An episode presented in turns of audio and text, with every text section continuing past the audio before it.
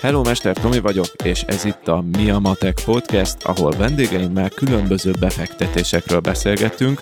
Csak egy gyors emlékeztető, ez a podcast személyes tapasztalatok, sztorik és vélemények megosztásán alapul, az elhangzottak semmilyen körülmények közt nem tekinthetőek befektetési elemzésnek vagy befektetési tanácsnak, és különösen nem tekinthetőek pénzügyi eszközre vonatkozó ügylethez kapcsolódó személyre szóló ajánlásnak. Kérlek, csak akkor hallgass minket, ha tudod, hogy a saját befektetési döntéseidért csak te vagy a felelős. Mindezek után pedig nincs más hátra, mint előre, vágjunk is bele a mai adásba.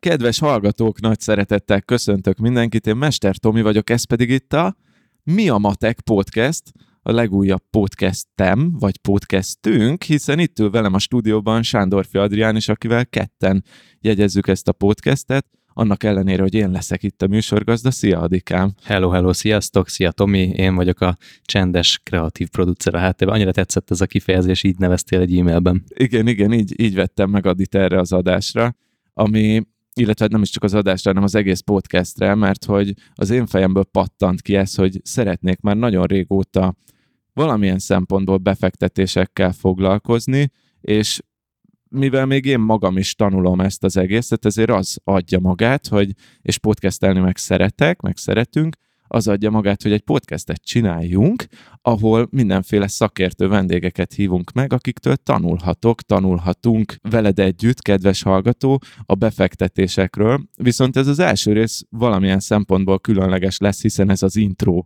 rész, ugyebár, és ezért hívtam el Adita műsor kreatív producerét, hogy közösen beszélgessünk arról, hogy miről fog szólni ez a műsor, illetve a mai adásban megosztom veletek azt a hat pénzügyi tézist, amit én így az eddigi tanulási utam során ma, most 2021-ben gondolok a pénzről, meg a befektetésekről, meg minden egyébről, és erről fogunk beszélgetni Adival, hogy ezt szerinte jól gondolom-e, szerintem jól gondolom-e, kis kontrasztokat keresünk, illetve ezt az egészet így átrágjuk.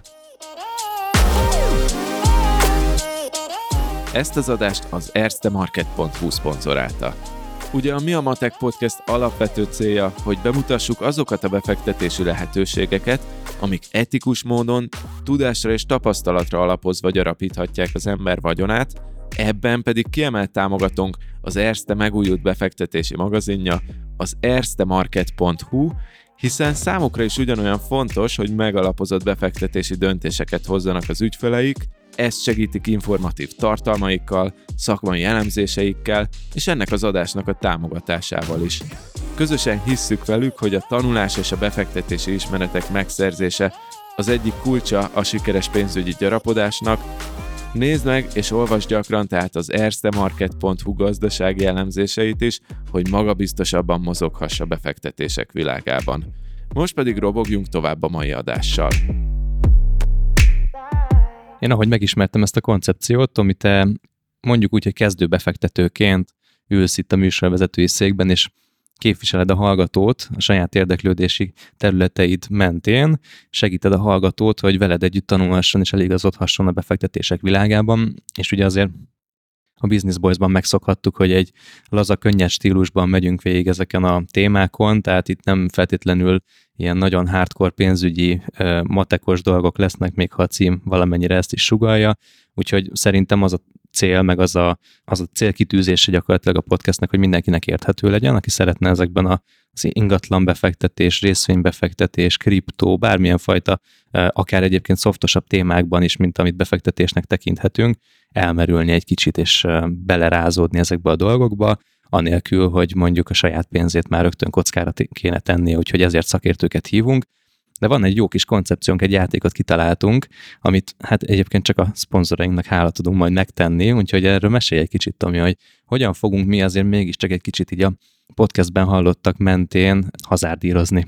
Igen, itt először is nagyon szépen köszönjük a szponzorainknak, akik, vagy hát a jelenlegi szponzorunknak, akik bizalmat szavazott ennek a koncepciónak maga ez a játék, amit említettél, ez pedig az lesz, hogy a szponzoroktól mint ahogy azt sejthetitek, kedves hallgatók, kapunk pénzt, és ebből a pénzből általában az adásainknak az előállítási költségeit fedezzük, itt mindenféle dolgokra gondoljatok, vágás, kis snippeteket, amiket csinálnak hozzá. Projektmenedzsment. Igen, tehát a, a csapatot mögötte. Viszont minden adásra jutó szponzorációs összegből még félre tudunk tenni 20 ezer forintot, igen, igen, ami komoly. nem tűnik nagy pénznek, de az a tervünk Adival, és ezt találtuk ki, hogy ezt befektetjük, ezt a pénzt. Tehát a, úgy fog kinézni az adásmenet, hogy nyilván befektetésekről lesz szó, és eljön egy adásra egy befektetési szakértő, ő elmondja nekünk, hogy hogy néz ki az adott befektetési típus, tehát mondjuk vegyük példának a részvény, mint befektetés,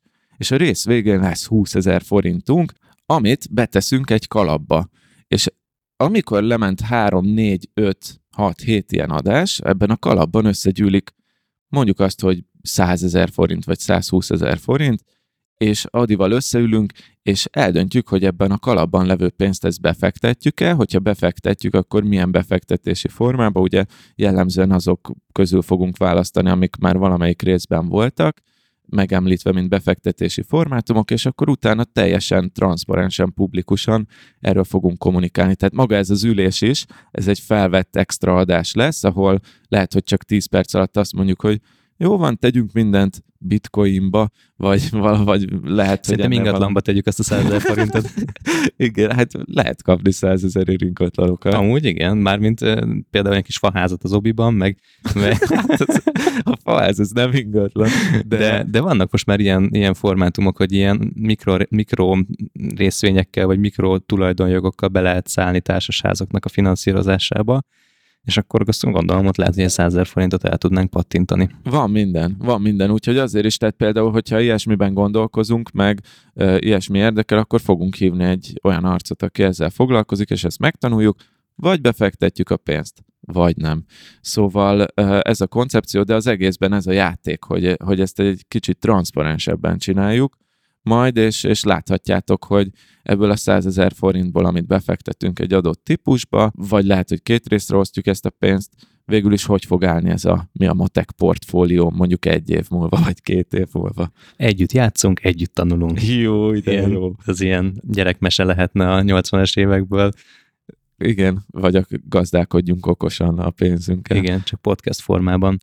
No, hát um, szerintem így bevezetőnek eh, nagyjából ennyi. Röviden azért mesél nekem Tomi arról, hogy milyen témák várhatóak ebben a podcastben, és utána rá fogunk kanyarodni a te történetedre, meg a te utadra. Eredetileg a munkacíme ennek a podcastnek, amikor még csak ötleteltünk róla, vagy amikor az én fejemből kipattant, az a Mint befektetés podcast lett volna, amit Adi gyorsan rávilágított, hogy lehet, hogy egy kicsit beszűkíteni egy idő után a lehetőségeket, de én úgy gondoltam, Ezt csinálja hogy... kreatív producer. Hát segít, segít a műsorkészítőnek helyes útra találni. Igen, igen, igen, ezt nagyon jól csináltad, de hogy alapvetően én úgy gondoltam, hogy úgy fognak kinézni a részek, hogy a részvény mind befektetés, a kriptó mind befektetés, ingatlan mind befektetés, és szépen végigmegyünk a befektetési formátumokon, de nem csak ezeken a populáris befektetési formátumokon, hanem alternatív befektetés, hogy Lego mind befektetés, erre is hívunk majd egy szakértőt, whisky mind befektetés, erre is hívunk egy szakértőt,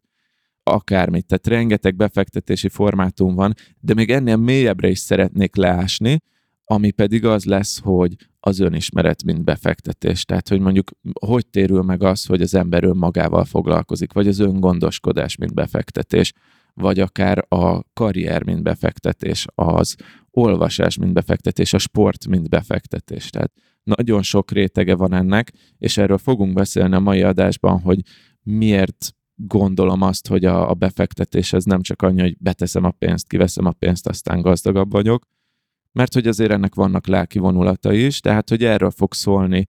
Kb. ez lesz a tematika, meg mindenféle extra részek lesznek benne, azokat most nem akarom ellőni előre, de, de izgi lesz az is. Ha summázhatom, akkor gyakorlatilag egy teljes életet akarunk, egy jó életet akarunk megteremteni, amit sok esetben egyébként pénzzel lehet megteremteni, tehát mondjuk az, hogy a, az önismeretbe fektessen valaki, ahhoz sokszor pénzt is bele kell fektetni, meg időt is nyilván, de hogy valójában, ha jól értem, akkor van egy nagyon erős pénzügyi lába ennek a podcastnek, és tényleg ott akkor kiderül, hogy mi a matek, és egy másik lába, ami meg e köré épül egy, egy olyan, olyan zónaként, ahol ezt a pénzt tudjuk élvezni is. Uh-huh, igen, annyiban finomítanék, de akkor ezt majd az egyik ilyen pénzügyi tézisemben elmondom, hogy a, a pénz az egy fontos láb, de nem elégséges láb természetesen ahhoz, hogy, hogy így minden klappoljon.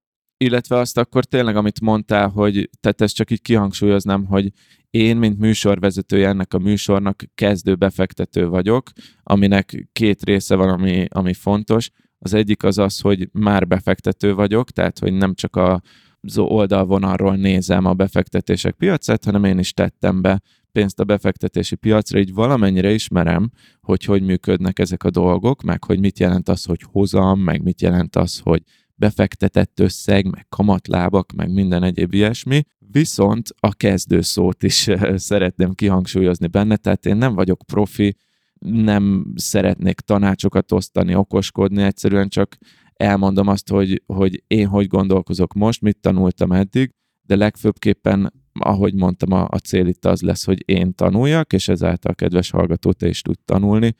Adi azt mondta, hogy szerinte hitelesítené, hogyha elmondanám, hogy mennyi összeget fektettem be, úgyhogy ezt most meg is teszem.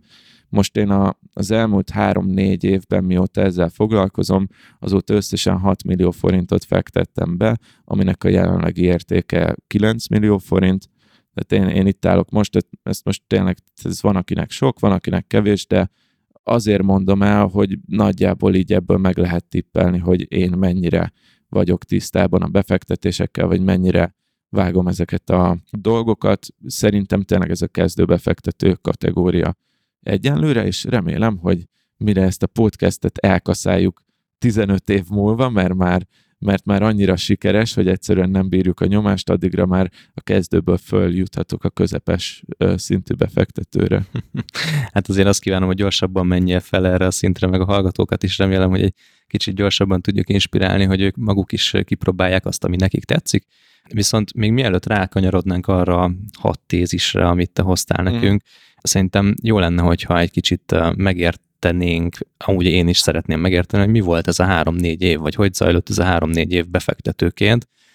Kicsit tekerjük vissza így az, így az idő tekerét, hogy ott állunk mondjuk négy évvel ezelőtt, hogy hol volt ez a pillanat, amikor te azt mondod, hogy, hogy jó, nem elég az, hogy félreteszed a párnádba az eurókat, hanem hogy szeretnél valamilyen pénzügyi eszközbe, termékbe egy kicsit hosszabb távon gondolkozva pénzt fektetni. Hogy volt az első pillanat? Mert szerintem nagyon sokan vannak úgy a hallgatók között, akik még vacilálnak ezen, hogy szeretnének valamiből befektetni, de annyira sok lehetőség van, hogy most mibe tegyem azt a kis pénzemet, hogy hasonlóképpen vagyok én is, tehát ugyanebben a cipőben mm. járok. Hát én nem oda mennék, hogy, hogy mit csináljak a, azzal a pénzzel, amit eddig a párnacihába gyűjtöttem, hanem a, nekem a pénzügyi tudatosság az annyira nem volt meg életemben, hogy ezt már mondtam Business Voice adásban, hogy nekem volt többször is olyan életemben, hogy annak ellenére, hogy viszonylag mindig így relatív az átlaghoz képest több bevételem volt, még akkor is, amikor így full egyedül éltem, és mondjuk ha az egyetlen nagy költségem az volt, hogy 30 ezer forintot fizettem az albérletért. Annak ellenére is volt olyan pillanat az életemben, hogy nulla forint volt a bankszámlámon. Szerencsére mínuszba sose mentem, mert valahogy így ösztönből utáltam a, a hiteleket, meg a kölcsönvett pénzt, és soha nem is kértem kölcsön, de attól még az is ilyen lelkileg megterhelő dolog, ha az embernek nulla forintja van. És full nem voltam pénzügyileg tudatos, mert én úgy voltam vele, hogy engem nem érdekel a pénz. Akkor is gondolkoztam befektetésekben, csak akkor olyan befektetésben gondolkoztam, hogy számomra az befektetés volt, hogy mondjuk a belvárosban volt albérletem, és így közel voltam relatív azokhoz a közösségekhez, ahonnan amúgy a karrierem is indult például. Tehát, hogy amúgy nem volt egy rossz befektetés, de az, hogy nekem a bankszámlámon hol van a pénz, meg hogy hova teszem, meg ilyesmit, tett ez így full uh, homály volt, mondhatni, vakon voltam, ez az új kedvenc kifejezésem, és azért am- amikor úgy megházasodtunk a, a, a feleségemmel, és már gyerekáldáson gondolkoztunk erőteljesen, nekem még akkor sem volt felépítve ez a bizonyos pénzügyi guruk által javasolt biztonsági tartalék. És az volt az első, hogy azt mondtam, hogy oké, okay, ha gyerekünk lesz, nem biztos, hogy így volt, de valahogy ez lehetett így legmélyebben a, a lelki folyamatnak a belső magja, még ha nem is volt kimondva, hogy azt éreztem, hogy azt már az ember, hogyha családja van, akkor az, azt úgy lelkileg én, vagy nem azt, tehát hogy én nem tudtam volna megtenni azt, hogy nincs ez a biztonsági tartalék. Tehát ez oké okay volt nekem, amikor még 22 éves voltam, hogy nem volt pénzem buszjegyre, és akkor elsétáltam a, az Asztóriáról, amit tudom én hova, de az már nem oké, okay, hogyha a gyerekemnek nem tudok pelust venni, mert hogy nulla pénzügyi tudatosságom van. Úgyhogy akkor elkezdtem tanulni. Tehát ez volt az első lépés, ugye mit csinál az ember, beír egy Facebook csoportba, hogy srácok, honnan lehet tanulni a pénzügyi tudatosságról, ajánlottak egy videókurzust, amúgy a, a kiszámoló akadémiát, amit ingyenesen el lehet érni, és az adott egy olyan alapot, ami csak az első részt megnézve, ami, ami nekem pont elég volt ahhoz, hogy oké, okay, átnéztem a kiadást, bevételt, meg megbeszéltük a feleségemmel, tehát ez tök fontos volt, hogy leültünk, és sikerült felépíteni ezt a pénzügyi tartalékot egy év alatt, és akkor onnantól indult az, hogy oké, okay, ha már ez sikerült, akkor egyre jobb, tehát így elkezdett egyre jobban érdekelni, akkor nézzük meg, hogy mit jelent az, hogy kötvénybe fektetni, vagy hogy lehet abból a pénzből, amit nem használok föl, még több pénz, és így, ugye ez a másik pénzügyi guru kedvenc mondás, hogy hogy tud a pénzem dolgozni önmagában, és akkor így, így indult az egész folyamat. Aztán folyamatosan tanulgattam. Az első ilyen befektetett pénz, amit tényleg ilyen pénzügyi eszközbe tettem, egy, egy ETF-be, egy részvénycsomagba, az 500 ezer forint volt, kb. Kettő vagy három éve, és akkor azt ott nagyon sokáig semmit nem csináltam azzal, most se csináltam vele semmit, csak hogy nézegettem, hogy akkor, akkor ez most mi, hogy ott a pénzem, mindig kicsit több lesz belőle, de emiatt, amikor beleteszel egy pénzügyi eszközbe valamekkora pénzt, még amúgy, ha csak 500 forint is, akkor is így nézegeted, hogy hoppá, hoppá, ma már 510 forint, mi van e mögött? És, és így elkezdesz, vagy én elkezdtem gyakorlati úton tanulni. Mostanra hol tartasz? Tehát, hogy azt mondod, hogy van körülbelül 9 millió forint értékben pénzed, aminek 6 millió forint volt az alapja, amit befektettél. Kicsit így árnyalni tudod, tudod nekünk, hogy hogy ez a 6 millió forint, ez milyen területekre van szétosztva? Pontos százalékokat nem mondanék, de hogy meg tehát tényleg, amit így az intróban elmondtunk, ez egyáltalán nem pénzügyi tanács, hanem én ezeket próbáltam ki, a legtöbb eszközt, amit kipróbáltam, azt, azt tényleg csak ilyen tanulási jelleggel, aztán egy idő után már uh, tudatosabban is azt kezdtem tolni, amit láttam, hogy jobban értek, meg hogy... Tehát gyakorlatilag az a lényeg, hogy az, hogyha most elmondanád azt, hogy milyen százalékok vannak, hogy ez nem egy követendő példa, meg ez itt neked nem az az arány van, ami, ami, ami egy ilyen kitesztelt befektetési portfólió felosztás, hanem te így tesztelgetted végig a, a különböző pénzegységeidet, és emiatt nem mondod a százalékot, hogy nem, nem érdemes pont ezt így követni, ha jól értem. Hát nem, de ha egy kitesztelt befektetési formátum lenne, még akkor sem érdemes követni, mert most ez tökre függ attól, hogy az ember hány éves, mekkora a kockázatvállalási hajlandóság, tehát minden ilyentől. Tehát annyi, hogy az ETF előtt valójában én már vettem államkötvényt, mert hogy a, azt a tanácsot kaptam, hogy a biztonsági tartalékot azt érdemes kötvényben tartani. Ezt megfogadtam, nem bántam meg. Tehát van kötvényem, vannak ETF-jeim, a, abból is ilyen viszonylag ilyen tág ETF-ek, amik több száz, több ezer cégnek a, a részvényeit csoportosítják. Ezek ilyen index alapok, mondjuk? Index, aha. Az egyik legismertebb ilyen index, ez például az S&P 500, ugye az amerikai kicsit több mint 500 legnagyobb vállalat részvényeit tömöríti, arányosan, szóval az egy, az egy viszonylag divers befektetés a részvényeken belül. Van kriptó, természetesen, hiszen azért IT-ban dolgozok, úgyhogy nem tudtam nem felülni én sem a kriptó vonatra, amit nyilván az, az egy óriási szerencse, hogy az most a kriptó ilyen irányba ment, és én megvettem is. Az segített, és vannak olyan befektetések is, amiket bár nem bántam meg, de veszteségesek. Tehát egy-egy, egy-egy ilyen növekedési részvény, amire azt hittem, hogy fú, ez most nagyon jó lesz, ott egy kicsit a mohóság is bennem volt, hogy na jó, akkor ebbe beteszek x pénzt, és 10 vagy 20 vagy 30 x-et veszek ki, valójában most Félixnél, Félixnél jár az a befektetés. Voltak ilyenek is de pont ez a lényeg, hogy így ezért tesztelgeted ezt, és hogy valójában így megengedheted magadnak azt, hogy legyen egy kis bukó is benne, ha jól sejtem.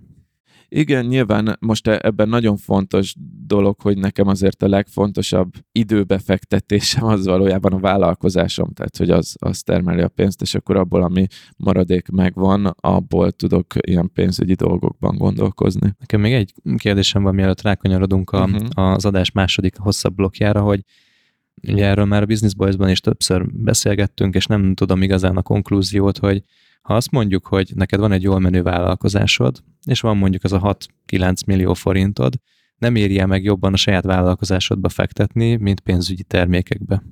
De megérheti. Tehát ez, attól, ez mindig attól függ szerintem, és ezért lesz egy olyan részünk, aminek az a neve, hogy vállalkozás, mint befektetés, de akár amúgy szerintem most jut eszem, hogy lehetne egy olyan rész is, hogy fizetett marketing, ez a, mi a neve PPC aha, marketing, aha. mint befektetés, és akkor azt lebontani, hogy ha van egy terméked, akkor vajon mi a hozam, annak a terméknek az ügyes reklámozása, és összevetve azt mondjuk egy ilyen klasszikus pénzügyi eszközzel. Csak ugye megint ott majd bele kell venni azt, hogy pénzidő, ilyesmik, mi a, mi a befektetés, de, de, de hát persze simán, tehát a vállalkozásba is érdemes pénzt fektetni, Nekem amúgy az a saját elméletem, hogy nem akarok viszont minden pénzemet egy helyre tenni. Nekem egy vállalkozásom van, nem akarom minden pénzemet egy vállalkozásba fektetni, mert ha az véletlenül földbe áll, akkor legalább legyen más felvett pozícióm is a piacon, mint mondjuk egy data science oktatás biznisz.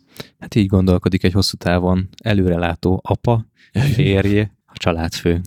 Hát igen, igen, igen, igen, muszáj, muszáj, mert különben megint az lesz, hogy sétálhatok a, az Asztóriáról a, nem tudom, Ferenciek terére buszjegy nélkül, csak most már vinni kell a gyereket ja, is magamon. Ja, ja. Úgyhogy... nem hangzik túl jó kilátásnak. Oké, okay. küldtél nekem hat olyan tézist, amit te nagyon fontosnak tartasz a, a saját életed szempontjából, ami a pénzzel kapcsolatos szabályod gyakorlatilag, mhm. alapelveknek uh-huh. hívod őket.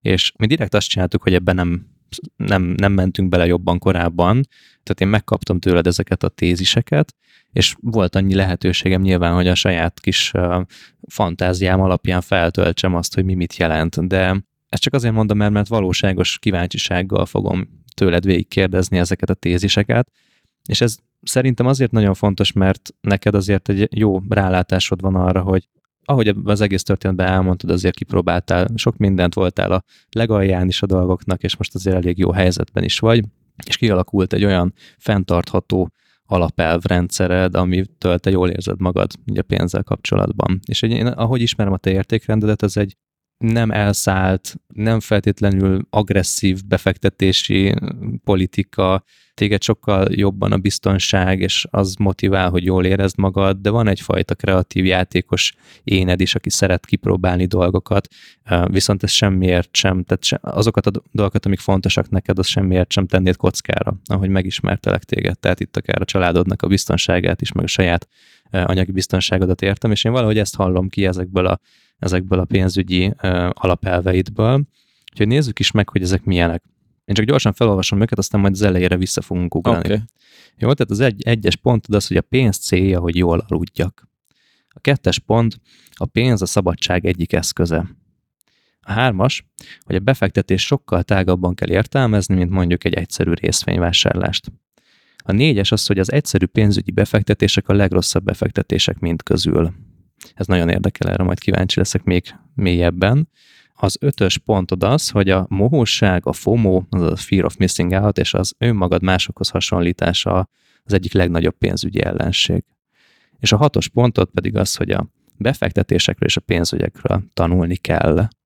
Úgyhogy um, menjünk is szépen bele ezekbe, de kicsit mesélj még egy mondattal az egésznek az elejéről, hogy hogy alakultak ki ezek az alapelvek számodra, és miért írtad le őket nagyon sokat gondolkozok erről a témáról, tehát egyszerűen a, mióta a pénzügyi tudatosság megjelent az életemben, azóta, azóta így foglalkoztat ez a téma. Nyilván baromi sok könyvet olvasok ebben a területben, és egyrészt van amúgy az emberben így eleinte, amikor ezzel foglalkozik egy ilyen bűnösségérzés, hogy fú, hát a pénz, ez a materiális javak, meg a, meg a nem tudom mi, nem arra kell koncentrálni, és bennem is volt ez, hogy úgy azért, ahogy az ember így belemegy ebbe a világba, így észreveszi, hogy a pénz amúgy oké, okay, hogy materiális dolog, de van egy nagyon durva ilyen lelki mélysége is ennek a dolognak. Tehát, hogy a, tényleg, ami, amiket itt felolvastál, ezek a, a, a biztonságnak az érzete, a szabadságnak az érzete,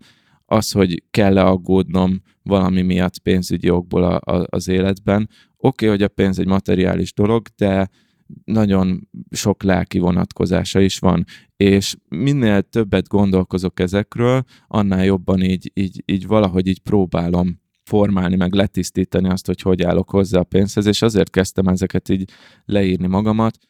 A Ramit Seti volt egy ilyen Business Boys-os adás, ahol fel, feldolgoztuk a tíz pénzügyi tézisét, és nekem nagyon tetszett az, hogy neki van így kimondva tíz alapelv, amit tud követni, és onnantól, hogy ez le van írva, egyszerűsödik az embernek a, a, a döntési folyamat, és azért én is így leírtam magamnak, hogy onnantól, hogy ezek le vannak írva, lehet, hogy változni fog, tehát lehet, hogy három-négy-öt év múlva tök máshogy gondolok rá, de most könnyíti a döntési folyamataimat. Például, ha megnézzük az elsőt, és akkor nem Ugorjunk tudom, bele, egy, rá, egy, nagy, egy bombát ugorjunk ebbe a pénzmedencébe, mint a Dagobert bácsi, bár fejes, fejes ugrott. igen, igen, pontosan, pontosan ez fog történni. Ugrok egy nagy fejest, az elsőbe a pénz célja, hogy jól aludjak. És ha ügyesek lettünk volna, akkor ezt tettük volna az utolsónak, mert hogy számomra ez a legfontosabb, de hogy baromira az az érzésem, bár ez egy ilyen személyes, személyes dolog is, hogy én, én mindenhol így az egyensúlyt keresem az életben, hogy, és ez, ez egy ilyen az élet más területén, ez, ez egy másik alapelvem, hogy valahogy így megtalálni ezt az arany középutat, ami kicsit olyan, mint egy inga, hogy így jobbról balra lóg az inga, sosem találod meg azt a tökéletesen közepes dolgot, de hogy, de hogy úgy, amikor éppen nem szélső állapotban van az inga, hanem így középen azt, azt úgy tudod élvezni, és akkor látod, hogy így van. Számomra ez a pénz célja, hogy jól aludjak, ez egy ugyanilyen alaptétel, hogy mert itt két végletet látok. Tehát az, az egyik az az, hogy nem érdekel a pénz, ugye, de hát bevallom, én nem nagyon aludtam jól, amikor mondjuk nulla forint volt a számlámon, és tudtam, hogy amúgy 15-én megfizetni kell a lakbért.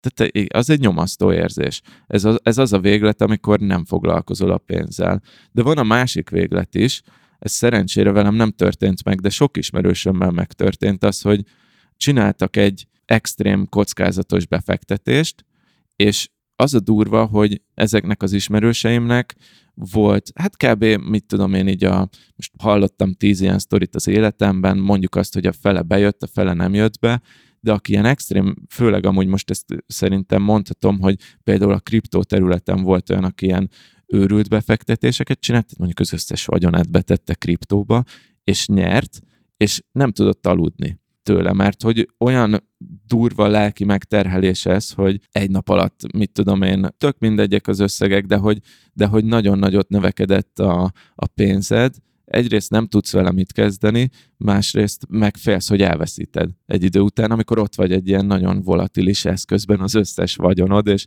tudod azt, hogy akár nullára is lemehet, hiszen be van fektetve, tehát tudod a kockázatokat, és erre értem ezt, hogy a pénz célja, hogy jól aludjak, hogy nem keresem az extrém kockázatokat, meg befektetést, de nem akarom azt se, hogy pénzügyileg teljesen kuka legyek, és valahogy a kettő között szeretnék balanszírozni. Én ebbe esetleg jól hallom azt is bele, hogy itt a befektetett időről is beszélünk, amikor az egyensúlyt keresett? Tehát, hogy, hogy jelenti ez azt is, hogy olyan módon akarsz te befektető, meg pénzzel bánó ember lenni, hogy azért nem erre szánod minden idődet, és nem is a semmi idő, hanem valahogy a kettő között akarsz, hogy minden más is jusson idő? Uh-huh. Igen, de amúgy, tehát hogyha úgy veszük, akkor az idő is ugye, az idő pénz. Oh, oh.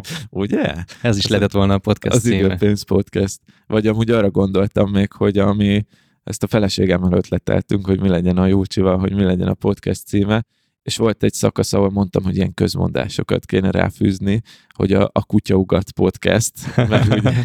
Megvan. Kolbászból a kerítés podcast. Igen, igen, de hogy igen, de hogy azt akartam mondani, hogy, hogy persze, tehát, hogy az idő is egy eszköz, amit befektetsz valahol, tehát, hogy azzal, azzal is persze ügyesen kell bánni, de... Akkor meg is van egy újabb filozófiai adásunk, az idő, mint befektetés című adás. Hú, és egy filozófust hívunk el, vagy egy fizikust.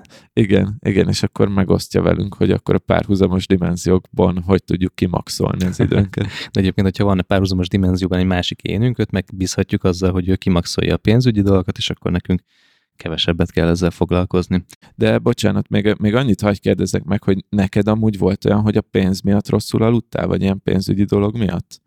Hát ez a rosszul aludni, ezt én egy képként látom, tehát hogy az nem egy tipikus dolog, hogy emiatt rosszul aludtam volna, de nem egyszer volt olyan pillanat az életemben, amikor egy pánik tört rám.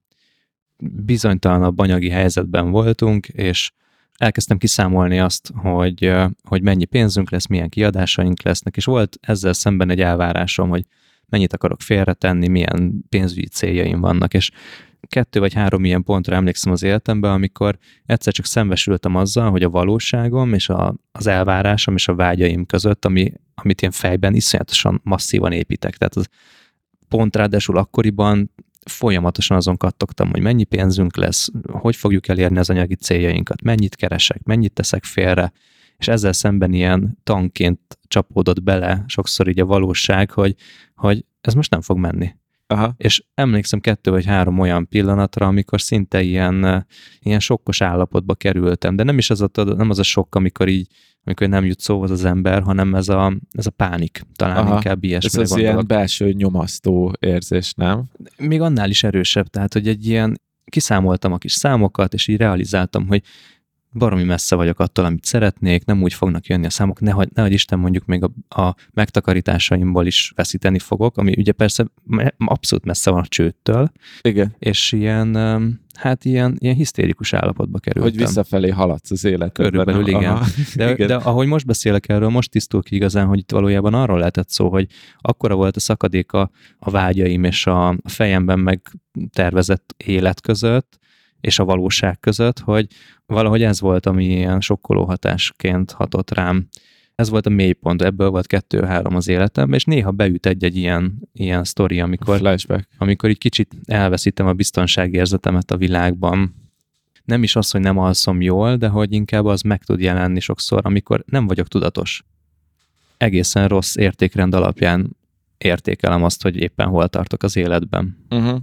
Ez amúgy érdekes nagyon, mert hogy nekem ugye azért most így nagyjából elmondtam, hogy, hogy van biztonsági tartalék, van befektetve pénzem, ráadásul én, én azt gondolom, hogy most ezt tényleg nem izéből mondom, de hogy ugye magyar átlaghoz képest azt mondom, hogy elég biztonságos anyagi helyzetben vagyok, de még így is át szoktam élni ezt az érzést egyszerűen ilyen két-három havonta beüt, jellemzően amúgy akkor, amikor ilyen már nagyon fáradt vagyok éjfél után, így ránézek én is az Excelre, hogy akkor mi, hogy, és akkor egyszer csak így rajtam nem ilyen pánikszerűen, de hogy ilyen nyomasztó érzés, hogy fú, most ez nem, nem, az, nem az van, amit én gondoltam, de ez meg szerintem ez, ez meg már az a kategória, és ezért is lesz jó mondjuk ez a, az önismeret, mint befektetéses rész, ami amúgy itt már nem sokára lesz valamelyik részben, mert hogy nekem itt pont az segített ezen, meg az segít ezen így túllendülni, hogy azért ez már egyértelmű, hogy ez, ez itt ez nem egy pénzügyi probléma már, hanem ez egy lelki dolog, hogy egyszerűen meg kell ismerni az embernek magát, hogy, hogy mit akar, miért azt akarja, ennek mélyebb mélyebb rétegei vannak, meg ismerlek, tehát már több éve is beszéltünk erről, és tudom, hogy neked, neked is valójában itt, itt nem a pénz a, az igazi kérdés, hanem a mélyebb lelki dolgok, amik a pénz mögött húzódnak, vagy hát a pénzhez való viszonyathoz húzódnak. És erre az is igaz, hogy és szerintem egyébként sok nálam sokkal több pénzzel bíró embernél ugyanez lehet egy probléma, hogy nem a pénz tényleges értéke az az, ami meghatározza azt, hogy hogy érzem magam éppen, tehát hogy most éppen 1 millió, 10 millió, 500 ezer forintom, vagy 100 millió van, hanem ez a belső lelki viszony a pénzhez, és hogyha simán el tudom képzelni, hogyha az önismereti fejlődésem nem alakul még jobb irányba, akkor lehet, hogy egyszer majd lesz 100 millió forintom, és ugyanúgy bizonytalanul látom a jövőt. Mert, Biztos vagyok Mert benne. a 100 millió forintos szemüvegen keresztül nézem, és akkor mondtam, azt nézem, hogy oké, okay, ezzel mit lehet kezdeni, hát ezzel se lehet olyan nagyon sok mindent kezdeni. Jó, most egyébként kicsit túlzás volt, hogy a 100 millióra mondtam, de amikor azt mondja az ember, hogy nem tudom, van 15 millió forintod, azért úgy abban nem tudsz egy házat venni, nem tudod úgy nagyon ö, olyan dolgokba tenni, ami, ami ilyen megsokszorozódik, de például egy iszonyatosan jó biztonságérzetet tud már egy, egy, egy ilyen összeg jelenteni, és hogy, hogy szerintem ez, ez egy nagyon fontos dolog, hogy az ember legyen tisztában azzal, hogy az a pénz, ami van, az, az, azt mire akarja használni, milyen, milyen elvárásai vannak a pénztől, mi jelenti neki a biztonságot, és akkor onnantól tök jól lehet építkezni, és előre, előre is, meg ilyen növekedési irányokba, meg befektetési irányokba tekinteni, de amíg nincs ez lerendezve, hogy mitől alszik jól az ember, így lezárva az első pontot, uh-huh. addig tök mindegy, hogy mennyi pénzt keresel, tök mindegy, hogy milyen részvénybe fektetsz, hogy mekkora kriptó vagyonod van, vagy mert... csak egyszerűen meg, mekkora a megtakarításod, a Aha. biztonsági tartalékod. Igen, mert hogy, hogy ha ez nincsen lerendezve belül, hogy hogy érzed jól magad a hétköznapokban a pénzzel, akkor, akkor tök mindegy. Akkor, akkor úgyis rossz lesz az egész. Uh-huh. Nem? Valami ilyesmi lehet az egész, úgyhogy talán ez lehet egy ilyen tanulság ennek az első pontnak, vagy ahogy én olvasom. Igen, de ezt majd meg akkor kifejtjük egy, egy interjús részben a, az önismeret, mint befektetés részben, mert szerintem ennek nagyon sok mélysége van. Azért így a következő pontod is, ez egy kicsit ilyen önismereti dolog, szerintem. Ez úgy hangzik, hogy a pénz a szabadság egyik eszköze. Mesélj erről egy kicsit, mi az, hogy szabadság, meg mi egyáltalán, hogy, hogy, hogy függ össze ez a mondat, a, szab- a pénz és a szabadság. Igen, ezt nemrég olvastam egy könyvben, a, a magyarul nem jelent meg, de úgy fordítható a cím, hogy a pénz pszichológiája. Majd linkeljük a show de hogy igen, tehát ez, hogy a pénz a szabadság egyik eszköze, az ugye azt jelenti, hogy megint csak lehet a pénzt szidni, meg hogy materiális dolgok, meg minden egyéb, de az tény azért, hogy akinek több pénze van, annak több lehetősége van az életben. Nem biztos, hogy boldogabb lesz, sőt, ugye, ahogy beszéltük, valójában, hogyha az alapok megvannak, onnantól fogva, tehát egy, úgy, úgy az embernek az alapigényei ki vannak elégítve, onnantól fogva már szerintem sokkal több múlik azon, hogy milyen a lelki kapcsolódás a pénzhez és a pénzügyi boldogságán, de hogy, de hogy az tény, hogy akinek több pénze van, annak az több döntést tud meghozni, vagy, vagy nagyobb a szabadsága. Egész egyszerűen azért, mert hogyha van mondjuk 500 millió forintod, ami nagyon kevés embernek van, akkor dönthetsz úgy, hogy oké, okay, most egy évig nem dolgozok, hanem könyvet írogatok, mert tök mindegy, amúgy is most már kvázi el tudnám menni nyugdíjba. Dönthetsz úgy, hogy beülök a faszak és elektromos autómban nulla környezetszennyezéssel, és keresztül szerem, szelem Európát, és mindig ott állok meg, ahol a kedvem tartja. Nagyon sok olyan döntést meghozhatsz, ami szabadabbá tesz.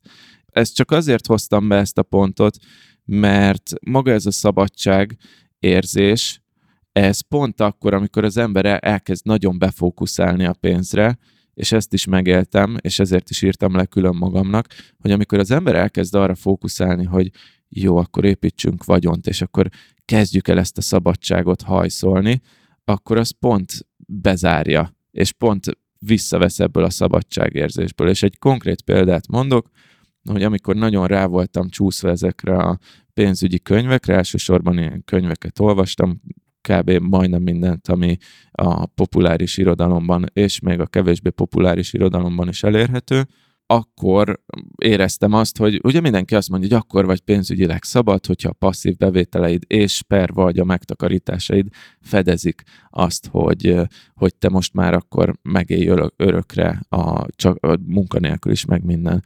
És akkor én is azt hittem, hogy igen, ez egy tök jó cél, akkor nézzük meg, hogy hogy lehet 10-15 év alatt felépíteni egy olyan portfóliót, vagy vagyont, vagy akármit, amiből ez megvalósul. És mondjuk nem tudom, milyen egy évig ez a cél így a fejemben volt, és minél többet gondolkoztam rajta, megnéztem az Excelben, hogy hogy állok. Valószínűleg összefüggésben van ezzel, a, amit mondtam, ezek az évfél után ilyen nyomasztó érzésekkel, akkor jöttem rá egy idő után, meg szerencsére pont ezt a könyvet egy ismerősöm ajánlotta, és, és nagyon betalált nálam ez a könyv, akkor jöttem rá, hogy amúgy ez milyen hülyeség az, hogy 10-15 évig arról álmodozok, hogy szabad legyek, amikor már egyébként most is szabad lehetnék, ha ezt az egészet elengedném a francba. És, és nagyjából ez is történt, de szem előtt tartom itt most megint csak az, hogy, hogy, hogy ez az egyensúly érzet, hogy, tehát, hogy a pénznek van egy szabadsághoz köthető része, és ezért nem gonosz dolog a pénz, hanem, hanem egy jó eszköz, hogyha nem esünk túlzásba, és nem valamelyik irányba. De ezt rólad is tudom egyébként, hogy tehát, hogy te emlékszem, amikor a Business Boys-ban azt mondtad, hogy még, még az első Money Mindset-es adásunkban, hogy te tökre szeretted azt, hogy felépítgetni a tartalékokat, és akkor egyszer csak úgy döntesz, hogy de most akarsz egy utazást csinálni, mit tudom, Kelet-Ázsiába. És akkor ez bele tud nyúlni a tartalékokba, és és úgy keresed te is e között az egyensúlyt, de nem akarod azt, hogy, hogy nem ehess el balira csak azért, hogy több pénz legyen a számládon. Én kicsit is szétválasztanám ezt a dolgot, hogy inkább a, valahogy a lehetőségek szót tudom jobban a pénzzel társítani, nem pedig a szabadságot, de szerintem nem, nem mondunk ellent egymásnak. Tehát ahogy te azt mondod, hogy a pénz a szabadság egyik eszköze, azáltal a szabadság eszköze, hogy lehetőséget teremt, megteremti annak a lehetőségét, hogy szabadon választhatsz bizonyos dolgok között. És az is is szabadság, hogy elköltöm az összes pénzemet egyébként, viszont egy olyan dologra költöm el, amit tudatosan szeretnék az életembe behozni, egy szép autót, egy jó utazást, egy házat, vagy egyszerűen elbulizni az egészet, és ez is egy szabadság kérdés.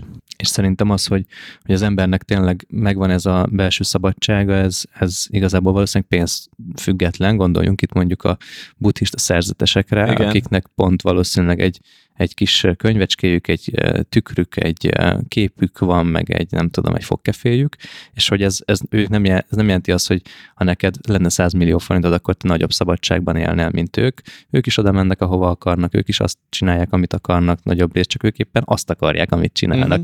És pont ezen múlik, hogy az ember mit akar valójában, mert hogyha neked az minden áron a beidegződésed, hogy te azt akarod, hogy egy nagyon drága elektromos autóval körbeszállod a világot, ahhoz igen pénzre van szükség. De hogyha te azt akarod, hogy csak kint ülj a kertedben, és ez a szabadság valójában, akkor, akkor ezt azért könnyebb, könnyebb megvalósítani.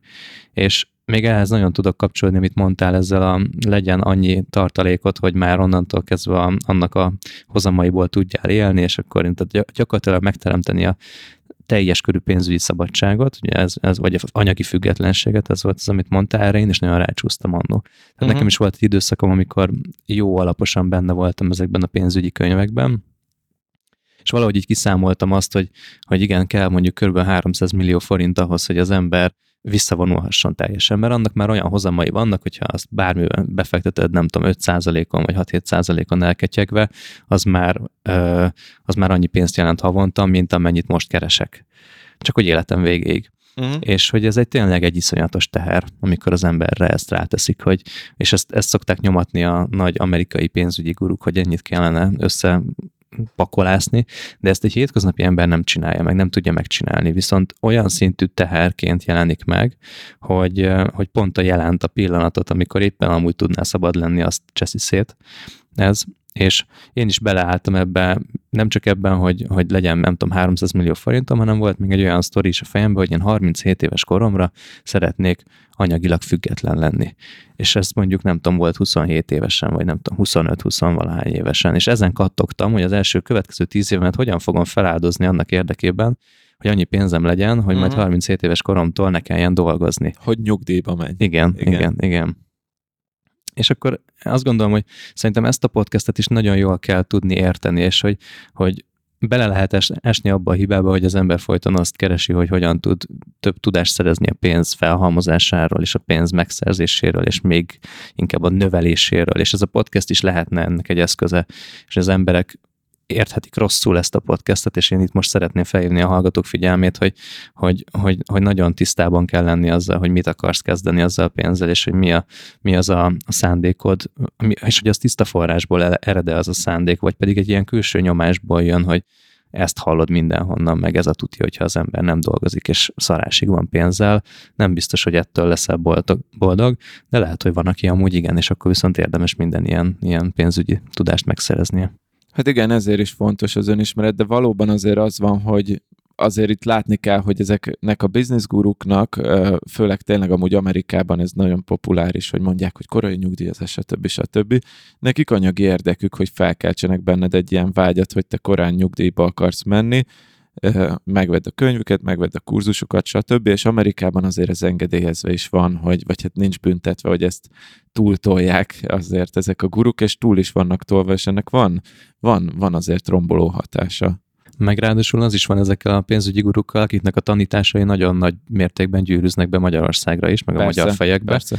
hogy hogy ők nem csak a saját termékeik által vannak sokszor érdekelté téve a, abban, hogy, hogy eladjanak egy eszmét, hanem ténylegesen tulajdonrészekkel rendelkeznek pénzügyi termékekben, amik mondjuk szolgálják azt, a, azt az életstílust, vagy azt a, azt a célt, amit ők árulnak. Uh-huh. És hogy ezért is van sokszor az, hogy különböző iskolák vannak nagy amerikai guruknál, az egyik azt mondja, hogy így csináld, a másik azt, hogy úgy csináld, mert hogy őket lehet, hogy egy olyan pénzügyi befektető cég, vagy egy olyan, olyan ö, ö, pénzügyi ö, bármilyen szolgáltató támogatja, akinek ez az üzenet, ez pont megfelel Aha. ahhoz, hogy az emberek hónapról hónapra bepakolják a pénzüket, kimaxolják a nyugdíj megtakarításokat, minél több pénzt tároljanak a bankoknál, amikkel ők utána ugyanúgy tudnak játszani. És azért láttuk azt, hogy 2008-2009 környékén milyen pénzügyi fegyelem és tudatosság volt Amerikában, amit egyébként pont ezek a pénzügyi rendszerek okoztak, és, és valamennyire egy egész világ válságot generáltak. Dölt a dominó, igen. Szóval, hogy, hogy azért ezt, ezt, ezt, ezt nagyon-nagyon-nagyon óvatosan kell nézni, csak az a baj, hogy nem mondja el senki ennek, hogy hol van az árnyoldala ezeknek a szempontoknak, és valójában, amit te mondtál, hogy, hogy amikor el tudtad engedni ezt az elvárást, akkor felszabadultál ez alól a teher alól, és azért teher alól felszabadulni elég jó, még akkor is, hogyha nincsen meg az a 300 millió forintot. Igen, és semmit nem kellett csinálni hozzá, csak így fejben azt mondani, hogy na jó, szarok az egészbe, már bocsánat. A, de illetve még volt egy gondolat, ami segített, ez az egyik, egy podcastben hallottam, hogy a nyugdíjjal kapcsolatban, hogyha annyira király a nyugdíj, akkor kezd el ma. És tényleg azt szerintem azért nagyjából sokan megtehetik az életükben, valószínűleg főleg akik hallgatják ezt a podcastet, hogy elmenjenek egy hónap szabadságra, vagy felmondjanak a munkahelyükön, mert nagyon utálják, és mielőtt váltanak, azelőtt egy hónap nyit kivesznek, és felégetnek valamennyit a félretett pénzükből. És sokszor az a tapasztalat, hogy főleg akik ilyen nagyon aktív tevékenyek, tehát akik amúgy szeretnek gondolkozni ezen, azok ugye egy hónap után így rájönnek, hogy hát ugye nem, nem nagyon akarok így 35 éves koromtól nyugdíjba menni. Tehát akkor meg minek gyűjtögetünk, minek áldozzuk fel az első 15 évünket egy olyan dologra, amit akár egy hónap után vagy két hónap után megununk. De ez csak egy záró gondolat volt ehhez. Jó, um, minden esetre itt azért nem akarjuk elvenni az emberek kedvét attól, hogy a pénzzel foglalkozzanak, befektessenek, legyen olyan céljuk, hogy több pénzzel rendelkezzenek, mert ez, ez tud tök jó is lenni. Persze, hát itt a fő, fő üzenet az az egyensúly, meg az önismeret. Tehát, hogy te, te amúgy azt, tehát, ha te őszintén azt akarod, hogy életed végéig 35 éves korodtól nyugdíjas legyél, akkor legyél. Tehát, hogy ez így, ez így szerintem tök jó, csak a miérteket fel kell tárni mögötte. Uh-huh. Jó van, szerintem robogjunk tovább itt a hat csodálatos alapelv mentén, és meg is érkezünk akkor a harmadikhoz felolvasom ezt most én, a befektetés sokkal tágabban kell értelmezni, mint mondjuk egy egyszerű részvényvásárlás. Mit jelent ez, Tamás? Na itt van egy elméletem, ez, ez a legtörékenyebb pontja a hat, hatnak, ez, és tudom, hogy te szereted az ilyen modelleket, úgyhogy meg is challenge-eltetem veled. Tehát van egy olyan elméletem, hogy az életben van három erőforrásod, uh-huh. pénz, amiért lehet venni dolgokat, az idő, amivel ezt eltöltheted az idődet valamivel, és a boldogság. Uh-huh. És akkor ezeket cserélgetheted egymásra. Tehát mondjuk mondok egy példát, a legegyszerűbb, pénzért veszel egy tábla csokit, vagy valamit, amire nagyon vágysz, megveszed, boldog lettél tőle, vagy megeszed a csokit, fel, fel, felpesdül az endorfin termelésed, boldog leszel. Uh-huh. Vagy a pénzért vehetsz időt is, például, és azt mondod, hogy tehát a, amit, amit így például az előző példában mondtam, hogy azt mondod, hogy most nem pénzt keresek, hanem elmentem mondjuk egy hónapig szabadságra, ott a pénzedért időt vettél, és lehet, hogy egyúttal boldogságot is, és, és ennek mindenféle variációja létezik. Tehát azt is mondhatod, hogy oké, okay, most az időt azt nem munkával töltöm, hanem a családommal, amiből lesz boldogságom, de mondhatod azt is, hogy oké, okay, most lehetne azt csinálni, hogy a családommal vagyok, de nincs nagyon pénzem, ezért az időmet mégiscsak munkával kell tölteni, tehát ott meg az időt pénzre cserélted. És így, mint a Kátán telepesei társasjátékban így cserélgeted saját magaddal, meg amúgy a körülötted levő emberekkel is ezt a pénzidő boldogság hármast, és az, hogy mi a jó arány, erre egyébként nekem egyenlőre nincs megfejtésem, meg nyilván folyamatosan változik az ember adott élethelyzetétől függően, viszont én, hogyha így tekintek a dolgokra, akkor segít tágabban értelmezni a befektetéseket. Tehát onnantól már mondhatom azt, hogy nem az a befektetés, hogy egy részvénybe teszek 100 ezer forintot, és két év múlva 120 ezret kérek tőle, hanem onnantól lehet befektetés az is, hogy amit mondtam, hogy például befektetés volt számomra, hogy beköltöztem egy albérletbe, és közelebb kerültem a lehetőségekhez. Befektetés az is, hogy időt töltök mondjuk ennek a podcastnek a felvételével, és várok tőle boldogságot, meg ahogy mondtuk, tehát hogy, hogy a, a, a, meg inspirációt, meg hogy elképzelhető az, hogy mondjuk két-három év múlva, hogyha felfut ez a podcast, akkor olyan szponzoraink lesznek, amiből majd lesz pénz. De hogy itt az időmet befektethetném másba is, például lehetnék, kódolhatnék freelancerként ebben az időszakban, amivel meg rögtön pénzt keresek. Szóval itt nagyon, nagyon összetett a dolog, de hogy, hogy több lába van a befektetésnek.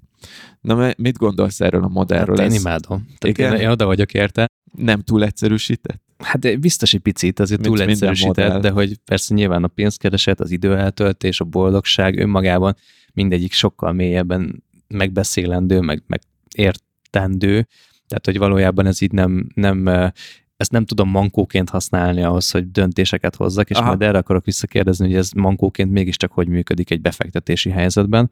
De hogy valahogy, ahogy mondtad, nekem mindig az jutott eszembe, hogy az egésznek a, az alján, a végén mindig a boldogság van. Tehát amikor pénzt akarsz felhasználni, vagy keresni, annak van egy későbbi célja. Tehát általában az, az viszonylag ritka, hogy, hogy a pénzt csak önmagáért gyűjti az ember. Tehát vagy azért gyűjtött, és nem nyúlsz mondjuk hozzá, hogy biztonságot okozzon, ergo az valamilyen fajta boldogságérzéssel is járhat. Vagy veszel belőle egy magárepülőgépet, és akkor tudsz flexelni a haverok előtt, és az boldogság. Vagy meg tudod venni a nyaralást a családodnak, boldogság. És az egésznek a végén valahogy én ezt éreztem, hogy minden döntésünk, amiről azt hiszük, hogy egy pénzügyi döntés, az valójában egy sokkal mélyebb szinten hat, uh-huh. és az egésznek a talpazata, a fundamentuma, az a boldogságra való törekvés és annak az elérése, és most már átmentünk egy elképesztően spiri keleti podcastbe szerintem, de hogy, hogy valójában e, szerintem tényleg ez van, hogy az embernek minden döntését ez befolyásolja, hogy könyörtelenül a boldogságot keressük, és am, amikor beszélt az időről, akkor is ez volt, hogy eszembe jutott, hogy van olyan idő eltöltés, amikor kb. vettem magamnak időt, mondjuk azt, hogy nem dolgozom Aha. De ha éppen azt nem úgy töltöm el, hogy boldog legyek tőle, akkor unatkozom közbe. Akkor rosszul érzem magam. Akkor elverted az idődet. És akkor egyébként kereshettem volna pénzt abban az időben. Tehát, hogyha éppen egy, egy az egyik ilyen pénz vagy idő elemhez nem kapcsolódik a boldogság, akkor értelmetlennek találom hát a végén. Köz, közvetve vagy közvetlenül. Tehát azért nyilván van olyan az ember élet, mondjuk azt, hogy elmegyek futni, az is egy időbefektetés, de hát közben vannak mélypontok, hogy, hogy én inkább hazamennék ebből a futásból, de úgy vagy vele, hogy, hogy, hogy nem, hanem most ezt azért csinálom, mert hogy a jövőben szeretnék egészségesebb lenni, és ha egészségesebb vagyok, akkor valószínűleg mondjuk egy adott élethelyzetet jobban tudok megélni. Tehát olyan szempontból ez is lehet egy befektetés, ne, nem biztos, hogy rövid távon mondjuk boldogság jön belőle, de hosszú távon így, így valamire gondolsz, hogy, hogy valamit lesz belőle. Ugyanígy amúgy a, a pénzügyi befektetéseknél is most elsősorban, tehát hogyha a felső rétegét nézem, akkor, akkor befektetek egy részvénybe, akkor az első gondolat az az, hogy pénzt fektettem be, és még több pénzem lesz. És persze így, hogyha nagyon mélyre ásol, akkor hogy Toyota módszere, hogy miért, miért, miért, miért, miért, és, akkor, minden, tudjuk, akkor hogy lehet, hogy eljutsz oda, igen. És tudjuk, hogy mindennek a végén a haláltól való félelem lesz, hogy minden döntésed ja, ja. mögött az van, hogy ja, egyébként azért, mert nem akarok meghalni. Tehát ez szokott lenni a, a sok miértnek a végén, és hogy igazából tényleg az van, hogy hogyha mindent megkérdőjelez az ember, hogy miért, de miért, de miért, akkor a végén vagy az jön ki, hogy, hogy vagy azért, mert hogy boldogabb akarok lenni, vagy azért, mert félek a haláltól. Ez szokott lenni ugye nagyon végén, vagy az összeroppanástól, vagy az mhm. elszegényedéstől, vagy a halálnak bármilyen fajta ilyen, ilyen, ilyen fizikai életben való megnyilvánulásától való félelem. És hogy, hogy amikor azt mondod, hogy elmész futni, akkor is szerintem teszel valamit az egésznek a végére, hogy jobban akarok kinézni a tükörben, amikor elmegyek a, nem tudom, kimegyek az utcára, akkor jobban álljon rajtam a póló, és ezek ilyen kis önbizalom csomagok, ami, ami táplálja az embernek az alapvető boldogság érzetét.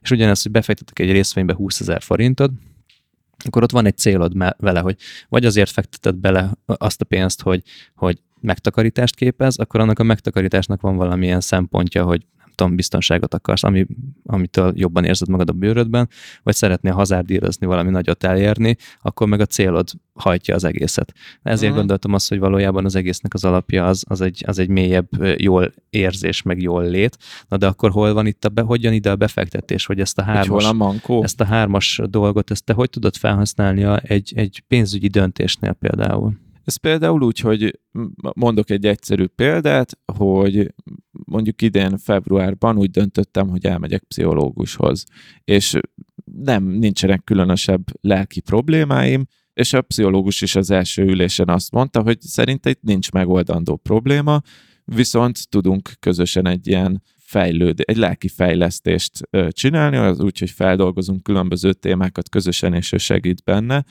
és például ez is olyan, hogy most azért a pszichológushoz elmenni utolsó dolog, amire gondolsz, hogy az egy befektetés, de valójában az is tud egy befektetés lenni, mert hiszen elveszem az időmet, meg valamennyi pénzt is, tehát ezt a két fontos elő, erőforrást attól, hogy én ö, valami más csináljak. De én mégiscsak ezt választom, mert hogy azt várom tőle, hogy, hogy lelkileg fejlődni fogok, és most még egyszer nem kell ennyire kockának lenni az élet minden döntésében, de hogyha mégis, hogyha behozzuk mögé ezt a, ezt a kocka réteget, akkor könnyebben meg tudom lépni azt, hogy, hogy ne csak akkor menjek pszichológushoz, hogyha tényleg már valami nagyon fáj belülről, vagy akár csak fogorvoshoz, hogy ne akkor menjek, amikor fáj a fogam, hanem tekintsek. De hogy a fogorvos is ilyen, tehát hogyha elmész rendszeresen egy évente fogorvoshoz, vagy fél évente, akkor valószínűleg kevesebbet kell majd fizetni fogorvosi rendelésre, mert hogy nem lesz nagy probléma, mert gyorsan meg tudja oldani a kis problémákat. Aha.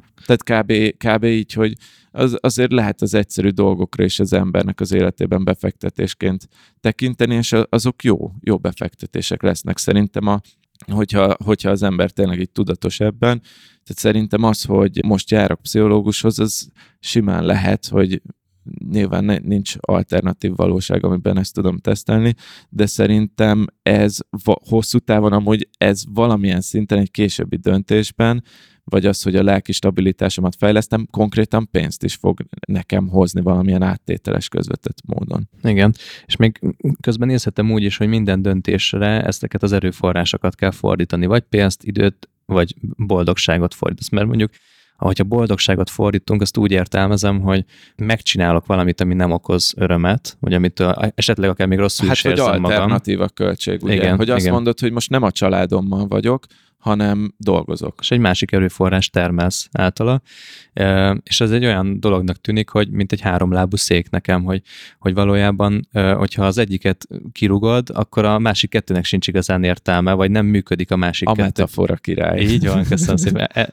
egy, egy úgy induló podcastben is sikerült behoznunk a metaforákat, ez, ez nagyon fontos, de hogy, hogy tényleg, hogy felborul a szék, hogyha ha nincs pénz, nagy, nagyon nehéz pénz nélkül boldognak lenni, vagy, vagy szabadidőt találni, nagyon nehéz idő nélkül boldognak lenni, uh-huh. persze pénzt termelni, és hogyha ha, ha nem vagy boldog, de van pénzed és időd, akkor baromira unatkozol, hát, és, és igazából minek van pénzed akkor. Igen, igen. De az egyensúly, itt, tehát mint azért mondom a háromlábú széket, mert az egyensúlyban van, mert szépen áll a három lábán. Basszus, lehet, hogy egyensúly podcastnek kellett volna mhm, elnevezni uh-huh, ezt uh-huh. mhm. angolul jó lenne, balance, balance sheet. Igen, igen balance sheet. Balance sheet. Balance sheet. Nagyon jó. Jó, okay. a következő pont, ezt felolvasom én hogy legyen egy ilyen kis változatosság. A negyedik pont az úgy hangzott, hogy a tőzsdézésből nem lehet vagyont teremteni, viszont lehet vagyont gyarapítani. Na most ez az, amivel szerintem sok pénzügyi gurú kicsit felhúzna a szemöldökét, vagy morcosan nézne rám.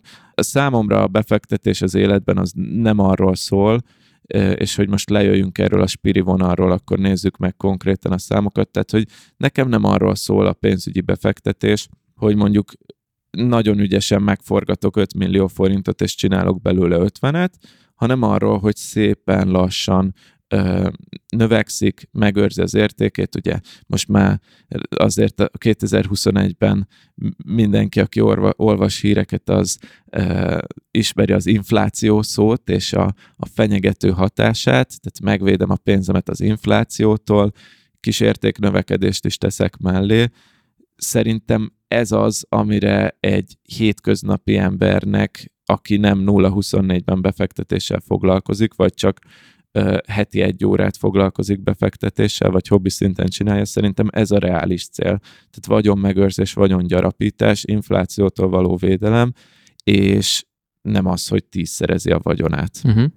Nyilván vannak kivételek, lehet szerencséje valakinek, de hogy azért akik ezen nagyot szakítanak, azok a profik.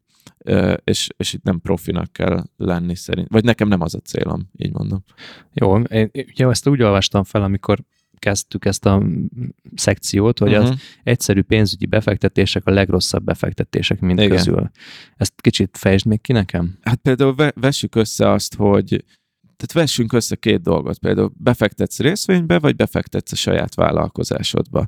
Szerintem a vállalkozás az legalábbis tényleg az én életemben úgy látom, hogy az egész egyszerűen egy, egy sokszorosan jobb befektetés egy vállalkozás, mint egy akármilyen részvénybe fektetni. És ennek ö, több lába is van, a, a legfontosabb láb, hogy a saját bizniszedre, tehát ha vállalkozó vagy, de most mondhatnám azt is, hogy mondjuk ha a karriered építed, vagy akármi. Tehát sokkal magasabb a ráhatásod egyszerűen. Amikor egy részvényt veszel, akkor odaadod a pénzedet, te nem foglalkozol vele, nem is nagyon tudsz foglalkozni, mert azt az XY cég dönti el, hogy onnantól, hogy te odaadtad a pénzedet, azt ő a cég értékének a növelésére és a részvény értékének a növelésére fordítja, vagy arra, hogy a, a CEO az kicsal magának a cégből 100 millió dollárt, és akkor te meg részvényesként mégiscsak buktál. Tehát, hogy csak emiatt, hogy nincs ráhatásod egy más cégnek, amiben te befizettél részvényesként pénzt, arra nincs ráhatásod, ez egy nagyobb kockázat. Saját vállalkozásodnál mondjuk befektetsz pénzt a PPC hirdetésbe, ott is van kockázat, tehát van az, hogy béna vagy, főleg nekem, és nem találod el a célközönséget. Én nem szoktam PPC-zni, mert tényleg nem is értek hozzá annyira, és lehet rossz befektetéseket csinálni, de a te ráhatásod, tehát hogyha te fejlődsz PPC-ben, neked, te nem fogsz kicsalni a saját cégedből 100 millió dollár csak azért, hogy, a, hogy vagy hát ideális esetben nyilván, de hogy érted, amit, amit mondok, hogy, hogy szerintem azért a, a vállalkozásban főleg, hogyha kicsi a vállalkozás, sokszoros hozamot lehet sokkal kisebb kockázattal, és sokkal kisebb belépési korláttal is egyébként megtenni. Tehát az, hogy befektess egy nagy cégbe, nem mondok cégneveket, de mondjuk egy ilyen amerikai nagy cégbe, kávéláncba, vagy étteremláncba, vagy akármibe, tehát meg tudod csinálni két kattintással, de ideális esetben, mielőtt befektetsz, azelőtt szételemzed ö, magát a részvényt. De hogyha még indexekbe, ETF-ekbe fektetsz, akkor is azért megnézed, hogy hogy működik az ETF meg az index. Az sokkal több tanulás, mint mondjuk elkezdeni egy bizniszt, és akkor nézzük meg, hogy mi lesz belőle, és tanulok zuhanás közben. Itt érzem, hogy egy picit, tehát itt nagyon szerintem befolyásolt téged a, a saját életed, ami nagyon, nagyon valószínű. Tehát, hogy e, ennél a pontnál érzem azt, hogy nem lehet univerzálisan mindenkinek az életére ö, ráhúzni ezt, és van, akinek szerintem ö, nem alternatíva az, hogy vállalkozzon, nem feltétlenül alternatíva az, hogy igazi karrier célokat tűzzön ki maga elé, hanem, hanem más dolgok azok, amik, amik, amikből ő pénzt tud keresni, de, de az a mondat az nagyon tetszik, hogy a tőzsdézésből nem lehet vagyon teremteni, pusztán úgy, hogyha nincsen vagyonod. Ugye? Tehát ezt gyakorlatilag úgy kell érteni, hogy ha, ha elkezdek 500 forintonként beszállni a tőzsdére, akkor nem valószínű, hogy abból nagy vagyon tudok leszel. teremteni. Igen. Hát előfordulhat, tehát azért bármi megtörténhet a, a mai világban, de szerintem nem arra kell számítani alapvetően. Nekem nem alternatíva az életemben, hogy én egyszer csak majd abba hagyom a vállalkozást, és akkor full-time tőzsdés leszek, mert látom azt, hogy az egy nagyon kicsi százaléka az embereknek, aki ebből aktívan, tehát aktív napi munkával ez, ebből tud magának óriási vagyont teremteni. Tehát ez az átlag számára nem érhető. Uh-huh. És az átlagban magamat is belesorolom. Nekem nagyon tetszett ez a gondolat, hogy egy, egy átlagos embernek a vagyon biztosítása, értékbiztosítása lehet a cél, tehát hogy infláció fölött uh-huh. tartsd a vagyonodat, egyáltalán az, hogyha már valamit összekapírgattál, akkor, vagy kapargattál, akkor az, az ne vesszen el, vagy esetleg még gyarapodjon is magában, és emellett mondjuk, hogyha az embernek van egy egy kicsit kockázatosabb vállalkozása lehet, vagy vállalkozás is lehet, vagy egy karrier is lehet. Tehát tényleg az valójában egy tök kockázatos dolog, hogy az ember e, csinál egy vállalkozást, de hogyha a kettőt így párhuzamban tudnánk tartani, hogy hogy van egy kockázatos irány, amikor sok időt, akár sok pénzt is teszek egy, egy egyébként bizonytalan megtérülésű vállalkozásba, és mellette a meglévő vagyonomat óvatosan kezelem, hagyom, hogy gyarapodjon, infláció fölött legyen, akkor abból úgy nem lehet rosszul kijönni. Ez, alapján én ezt olvasom ki. Tehát igen, mindenből lehet rosszul kijönni, mert kockázatok mindig vannak, főleg ha befektetésekben gondolkozol, de igen, tehát hogy csak az, hogy mi a célkitűzés, tehát a realitás határain belül ö, érdemes maradni, és főleg amúgy akik ilyen ez megint csak ismerőseimnél látom, akik most érkeznek meg a tőzsde, meg a kriptó világába, ami azért most azért a hírekben ezek kicsit túl vannak tolva. Azt látom, hogy, hogy ők, ők azt akarják, hogy, hogy, hogy ezt így aktívan napi szinten kereskednek, és akkor kiszállnak, beszállnak, és, és amikor ilyen aktívan napi szinten kereskedsz, akkor általában az a célod, hogy ügyesen szállj ki, ügyesen szállj be, az extra ilyen felmegy ezer dollárt, lemegy ezer dollárt a bitcoin, abból te mindig profitálj, de az esetek többségében, a, az, mondom kis mintán ismerőseimnél látom, így megégetik magukat ezzel az emberek, és általában többet veszítenek, mint amennyit nyernek, pont azért, mert sokat akarnak nyerni, nagy a kockázatvállalás, talán nem is mérik föl, hogy mi a kockázata ennek, és valójában emiatt így, így mínuszos lesz a történet vége. És én ezt a saját életemben aktívan el akarom kerülni, nem napi kereskedést, meg ilyeneket sose csinálok gyakorlatilag. Amúgy akármilyen pénzügyi eszközt megvettem, az elmúlt három-négy évben még egyikből se szálltam ki ami amúgy lehet, hogy hiba volt, de most nekem ez a, ez a, a pénzügyi elvek, amiket most követek, vagy amit 2021-ben gondolok a befektetésekről, az alapján nekem ez a döntésem, meg elhatározásom. Jó, köszönöm szépen. Mehetünk tovább a következőre? Hát menjünk. Jó, oké. Okay. Uh, azt, azt állítod, hogy a mohóság, a FOMO és önmagad másokhoz hasonlítása a három legnagyobb pénzügyi ellenség. Hogy merészeled ezt, ezt, ezt, ezt, ezt, amúgy, ezt, jó, igen, ez, ezt egy kicsit, ezt a három legnagyobb pénzügyi ellenséget ezt ilyen podcastesre csinálta. Nem biztos, hogy ez a három legnagyobb pénzügyi ellenség, de kezdjük az utolsóval, hogy az önmagad másokhoz hasonlítása, tehát jellemzően az van, hogy megnézed, hogy ki az, aki több nálad, egy kicsivel, vagy sokkal, és van egy ilyen kellemes irítség benned, hogy a kellemes irítség alatt azt értem, hogy te is oda akarsz jutni. Ez nem egy negatív érzés feltétlenül, de szeretnéd, ha az lenne, és nem méred föl azt, hogy neki mi volt a, tehát, hogy mi, miket áldozott fel az, abban az életében, meg hogy miket tett le azért, meg hogy mondjuk azt, hogy ő már 50 éves, de meg, meg még csak 30 éves vagy, és hogy neki 20-szal több ö, éve volt erre, most megint magamról beszélek, hogy, hogy nekem volt olyan, hogy, hogy igen, hogy így néztem, hogy fú, már itt tart, és hogy, hogy de király neki, nézzük meg, hogy hogy tudok én is eljutni oda holnapra, jellemzően, mert hogy a, a, tényleg a türelem az, az ilyenkor, amikor magadat másokhoz hasonlítod.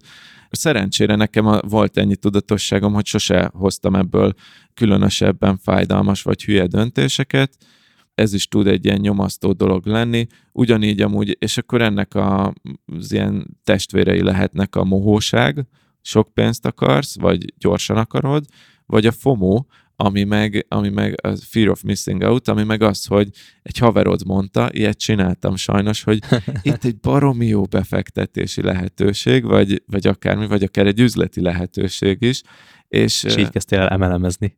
nem, nem, nem, nem, de ha, ha már itt tartunk, akkor, akkor igen, akkor volt egy olyan kis altcoin, kripto, akármi, amit így láttam, hogy pú, ez nagyon nagyot robbanhat, beletett, amúgy tehát ennyiben már ott is tudatos voltam, hogy beletettem 40 ezer forintot, tehát hogy azért nem a, a világ összes pénzét, de, de hát úgy így felmértük a haverommal, hogy hát igen, ez a 40 ezer forint, ez könnyen lehet holnapra 4 millió forint, vagy 400 millió, jó, 400 millió nem, azt megnéztük, de, de 4 millió lehet, és akkor toljuk meg, mert hogy nehogy már lemaradjunk uh-huh. erről a vonatról. Az volt benne a pláne, hogy, hogy viszonylag korán vettük észre, tehát ezt, hogy, hogy mi ebben a lehetőség, és beletettük a 40 ezer forintot fejenként, és ez a 40 ezer forint ma 5 ezer forintot ér. De, de nekem egyébként a te relációdban ez egy jó döntésnek tűnik. És nem azért, mert hogy nyertél vele, hanem azért, mert hogy, hogy vetted azt a kockázatot, hogy a, tudtad azt, hogy neked az a 40 ezer forint a te portfóliódban, vagy a pénzügyi helyzetedben az semmilyen, annak az elvesztése nem veszélyeztet téged.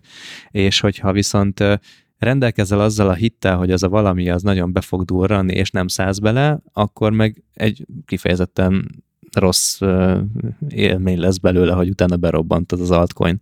Egyrésztről igen, tehát hogy ez, ez már azért akkor volt, amikor így pénzügyileg tudatosabb voltam, elolvastam az Anti-Fragile könyvet, tehát ezért kicsivel szálltam be. Másrésztről viszont nem, mert hogy nem azért kell venni valamit, valamilyen pénzügyi eszközt, mert hogy félek attól a rossz érzéstől, hogy, hogy majd hú, erről, ebből kimaradtam, hanem most ezt nem mondom meg, hogy miért, mert, mert én se tudom, így, így, vagy nem azt, hogy nem tudom, hanem nem akarok ilyen exakt választ adni erre, hogy miért kell megvenni egy pénzügyi eszközt, de ez biztos, hogy az nagyon rossz mozgatórugó, hogy, hogy azt látod, hogy ő meg ő meg ő megvette, és gazdag lett, én meg nem vettem meg, és, és akkor én kimaradtam belőle. Tehát mert az van, hogyha ennek ilyen extrémebb szintjei vannak, tehát egy sokkal kisebb tudatossági szinten, azt mondhatod, hogy akkor én ebből meg akarom oldani az életemet, és nem 40 ezer forintot teszek bele, hanem mondjuk 3 milliót, hiszen akkor az 300 millió is lehet, és akkor ott vagyunk a, az adiféle áramhatárnál, hogy, hogy megvan a 300 millióm, egy nap alatt. Ez meg a másik, amit ugye Facebook filmben mondtak, teljesen fals számokat fogok mondani, de Amerikában ez a milyen Victoria's Secretnek az alapítója. És akkor mit tudom, megvették 5 millió dollárért a céget tőle, azt hitte, hogy az évtized biznisze, és három év múlva 500 milliót ért a cég, ő meg leugrott a hídról. Tehát, hogy most tehát, tudom a halottról vagy jót, vagy semmit, de hát azért, ha 5 millió dollárod van, tehát nem látom, hogy mi a lelki folyamat, meg nem ellene, de szerintem az 5 millió dollár az csak az 500 millió dollárhoz képest néz ki rosszul, de valójában az, az egy nagyon jó dolog, csak ott megint ez a, ez a FOMO érzés benned van, hogy lehetett volna 500 millió is. De egy idő után meg tök mindegy, szerintem. És ezért mondom azt, hogy ez azért egy nagy pénzügyi ellenség. Vannak más pénzügyi ellenségek is, de mo- tehát ebből a háromból én már ezt leszögeztem magamnak, hogy mohóságból, attól a félelemtől, hogy kimaradok, meg azért, mert hogy ott tartsak, mint más, e, erre semmilyen döntésemet nem fogom alapozni, és ha csak egy kis szikráját is látom magamban, hogy, hogy e, emiatt döntök így vagy úgy, azt a döntést kihagyom. Valójában amúgy a 40 ezer forintost is azért kellett volna kihagyni, mert ott nem láttam fantáziát az eszközben, csak úgy voltam vele, hogy, hogy holnap jobban megbánnám azt, hogy, hogy, hogy ebből kimaradtam, de, de valójában nem. Fú, ez nagyon tetszik, azt hiszem talán eddig ez a kedvencem. Igen? Eddig igen, mert hogy, hogy ez, ez egy olyan szabály, ami igazán követhető. Tehát, hogy ez egy ténylegesen szabályként kezelhető alapelv, hogy, hogy realizálom azt, hogy hol vannak azok a pontok, amikor egy, egy döntésben a, a, a, a FOMO, a, a mohóság, vagy pedig a magamat másokhoz való viszonyítgatásnak a, az indítéka áll. És hogy akkor azt mondani, hogy nem. Persze ezt meg lehet vizsgálni, meg lehet nézni, hogy, hogy egyébként, hogy az tényleg egy jó befektetés lenne, függetlenül ezektől a, ezektől a szempontoktól, mert akkor lehet, hogy csak te tetted hozzá ezt a, ezt a FOMO, meg mohó, a fomóságot és a mohóságot, de hogy, hogy, hogy attól még lehet egy jó befektetés valami. Lehetett volna az az altcoin egy jó befektetés, csak hogy, hogyha ez, ez ebből a motivációból született, akkor az szabályként értelmezve tök jó, hogy, hogy erre egy nagy nemet kellett volna mondani. Mm. De azért is téziseknek nevezem ezt, mert a szabály valamilyen szinten, de ez csak akkor szabály, hogyha te tehát ez belső, tehát hogyha te ismered, hogy miért ezt a szabályt csináltad, mert most lehet, hogy aki ezt hallgatja, ő nem tudja azonosítani magában ezt a FOMO érzést, vagy nem tudja azonosítani ezt, hogy ez valójában önmagad máshoz hasonlítása, vagy lehet, hogy neki ez nem fontos, mert hogy érted, tehát, hogy, hogy lehet, hogy azt mondod, hogy hogy te azt te egy versengő típus vagy, és te úgy tudsz fejlődni, hogyha ha, ha látod azt, hogy ő ezt csinálja, akkor te is oda akarsz jutni, és mindig egyre nagyobb célokat tűzöl ki magadnak ilyen szempontból. Én nem ilyen típusú vagyok, és emiatt nekem ezek így nem is nagyon jön, jönnek be ezek a dolgok. Nem feltétlenül szabályok ezek a dolgok, de, de nekem ez egy tézisem. Hát egy viszonyítási pont, tehát hogy így tudsz ehhez viszonyítani, és ez szerintem már, már bőven igen, elég. Igen, ez a jó szó, egy viszonyítási pont. És akkor el is érkezünk szerintem a záró pontunkhoz, záró tézisünkhöz. A nagy hatos. A nagy hatos, amit... A hatodik pont. A, amikor hatost gurítunk, és ez pedig a nagy hatos, hogy ez úgy hangzik, hogy a befektetésekről és a pénzügyekről tanulni kell.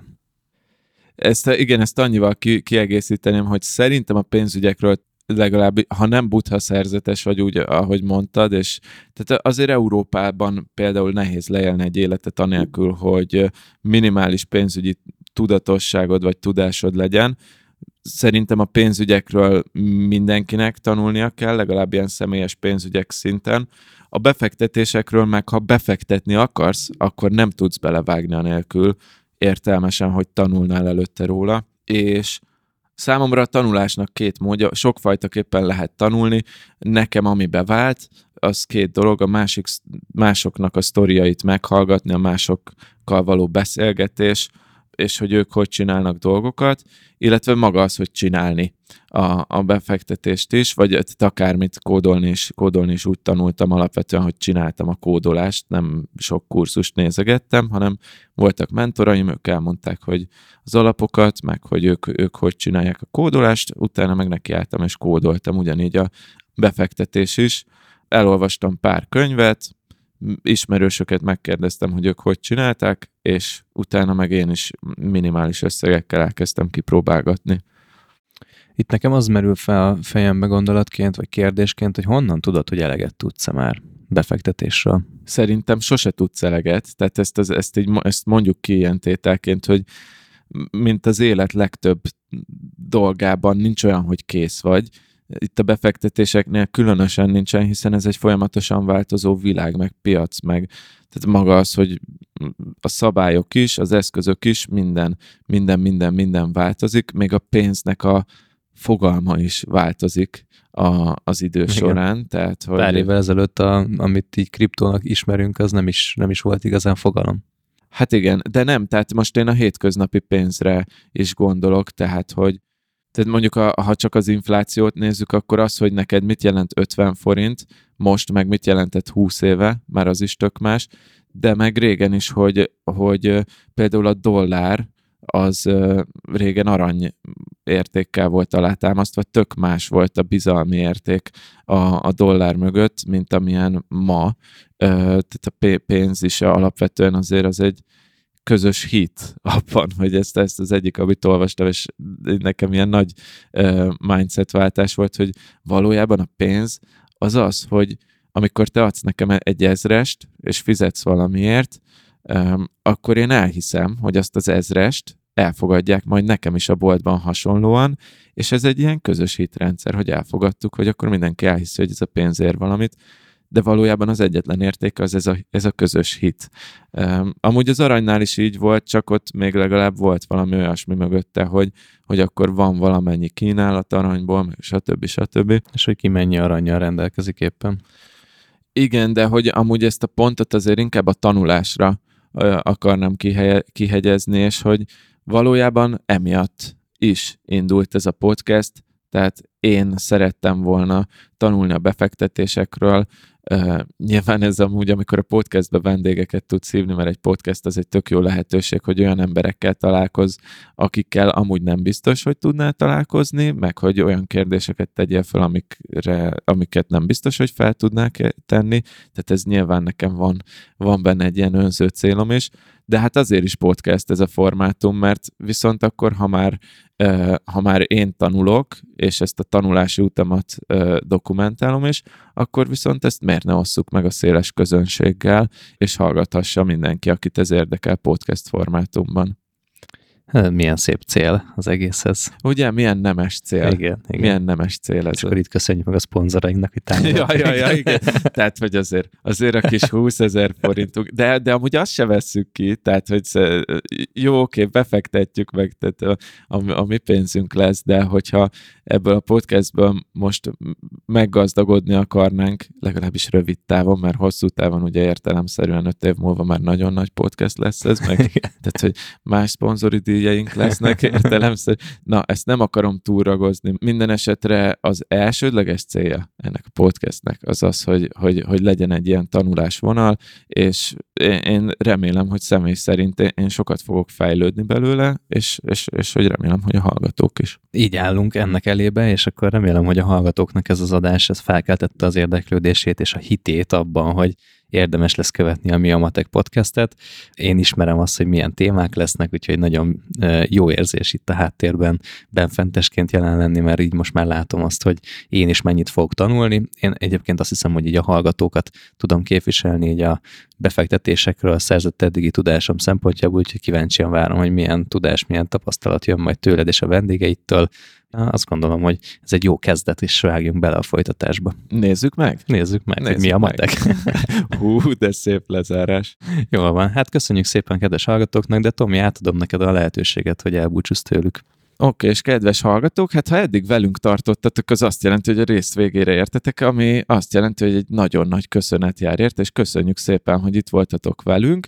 Amire én kérnélek titeket, ugye induló podcast, tehát itt kifejezetten számít a, a, a hallgatóknak a szerepe is, hogy ez egy jól működő podcast legyen, és sokakhoz eljusson. Az egyik, amire szeretnélek kérni titeket, hogy kövessétek be azon a csatornán, amin hallgatjátok a podcastet, Ugye egyrészt ezzel ti is kaptok értesítést, ha kijön a következő adás.